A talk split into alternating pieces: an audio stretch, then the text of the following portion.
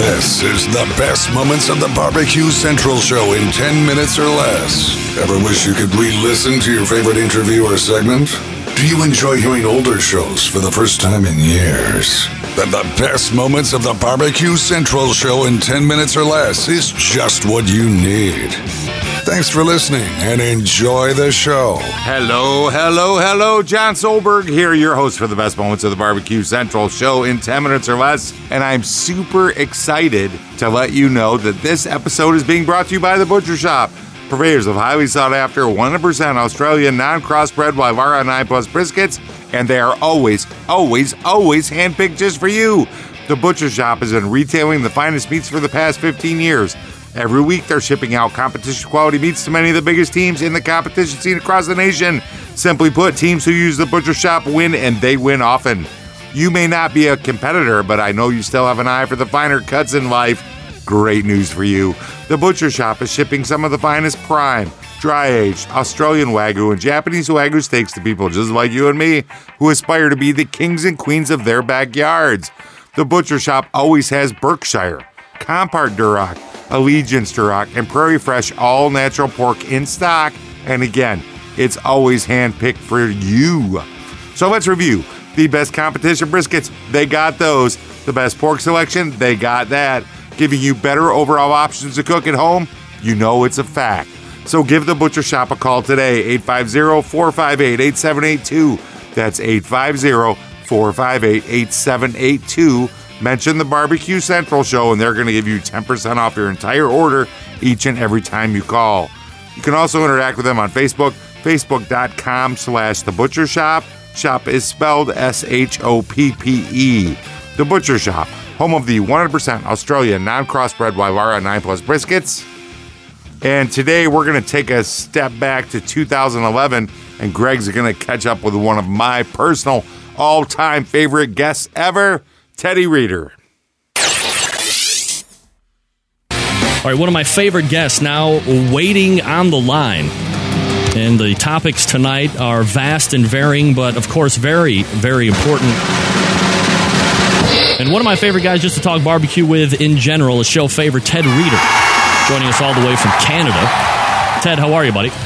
Good, Greg. How are you doing today? I'm doing absolutely fabulous, Ted. Thanks for asking. And we're going to cover a couple different areas tonight as we were going a little bit back and forth on things that we wanted to cover. First and foremost, because we're, at least here in the States, and I'm sure up there in Canada, you're coming into kind of like that mainstay of the barbecue and grilling season. It's going to be hot out for the next couple months. There's going to be a lot of parties that are going to be going on, especially down here over the 4th of July weekend.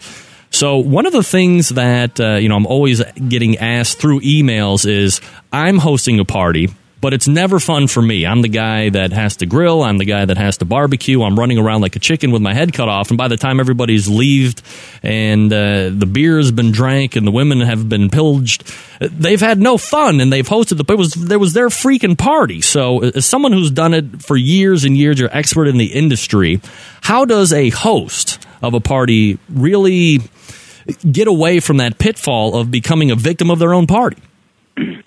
Number one comes down to planning.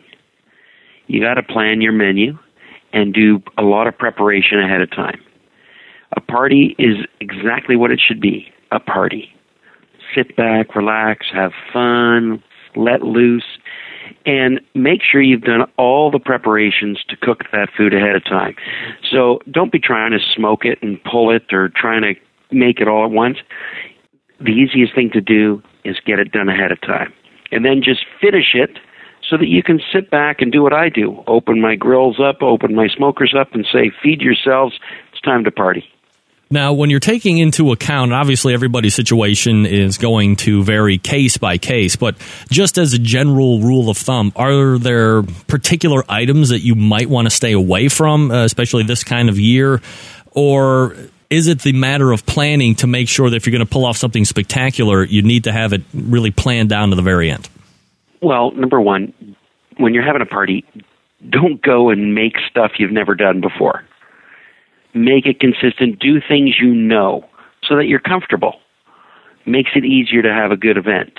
What do you think? I mean, what are some of Ted Reader's favorite things to make at a party? And we're not going to go, part of this discussion tonight was going to be outside of the box stuff that you might recommend for showstoppers or for entertaining people that you were just kind of getting in your house for the first time. But just as something that falls under the Ted Reader favorites to make for a party, regardless of what the theme is, what do you like to have at the parties that seem to be a hit? I like to start off with a variety of different appetizers. Planked brie cheese or camembert cheese is always great. I like to do simple things, smoked chicken wings. And I like to take that and toss it with fig jam and gorgonzola cheese. And it makes it pretty tasty. Things that when they arrive, your guests can eat right away. Are you building into a more main course at that point? So if you have like cheese and the stuff that you mentioned, will you have burgers and dogs, or will you have pulled pork or chicken or something like that as well? When it gets into the main, I'll either do steaks, which are fast and easy and I don't have to think about them, and you can throw them on and within 12 to 15 minutes it's all done.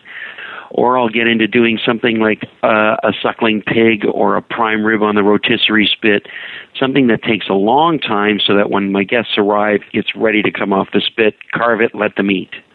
All right, let's take steaks for a second, Ted, because I did actually a huge first hour on steaks and all these special methods with Meathead Goldwyn last week on the show. But since I have you here, and you're obviously a very well-renowned chef when it comes to both grilling and barbecue side of things, if you're cooking steaks for your guests, are you going around and asking everybody what temperature do you like them at? Are you cooking them all to a general temperature and then seeing if people want them to be put on for a couple more minutes? How do you gauge that? If I've got a bunch of people coming to my house, I like to find out, most importantly, which guys and girls want it well done or medium well. And do you kick them right out of the house? Easy. Yeah, there are a few people that show up on them that way. So... I find out those because I can start those the day before because they like them well done. It really doesn't matter. Exactly. But then those that want it rare, medium rare, I mean, I'm in the barbecue game. This is what I do for a living. If you want it rare, I'm going to give it to you rare. You want it blue, you'll get it blue. You want it medium rare, you're going to get it medium rare. But I'll often change up the method that I'll cook my steaks. Sometimes I'll do them on a direct grill. Other times I'll put them in my smoker, and then other times I'm going to bury them in hot charcoal and let them cook that way. And it's a little bit more fun. It's even easier because you can't mess around with it. Once you buried it in the charcoal, it's all about time and temperature, and that's it. All right, so now I have to stop you there because I had no idea we were going to be talking about this. When you're talking about burying steak in charcoal, what exactly are you getting at? Well, I get my coals, and I traditionally use lump charcoal. I get it nice and hot where it's got a nice little layer of white ash all over. Oh. Get that big stuff out of here. We lost Ted. All right, we're going to do our best to get Skype back up and running, and maybe we can find Ted Reader. Let's see. Where do I have got all these icons hidden all over? There we are. Hey, Skype buddy. Skype seems to be back up and running at the moment. We'll see. This is what. Yeah, trust me. The wife does not like Q cologne. That's for sure. All right, let's try it again. Ted, you there, buddy?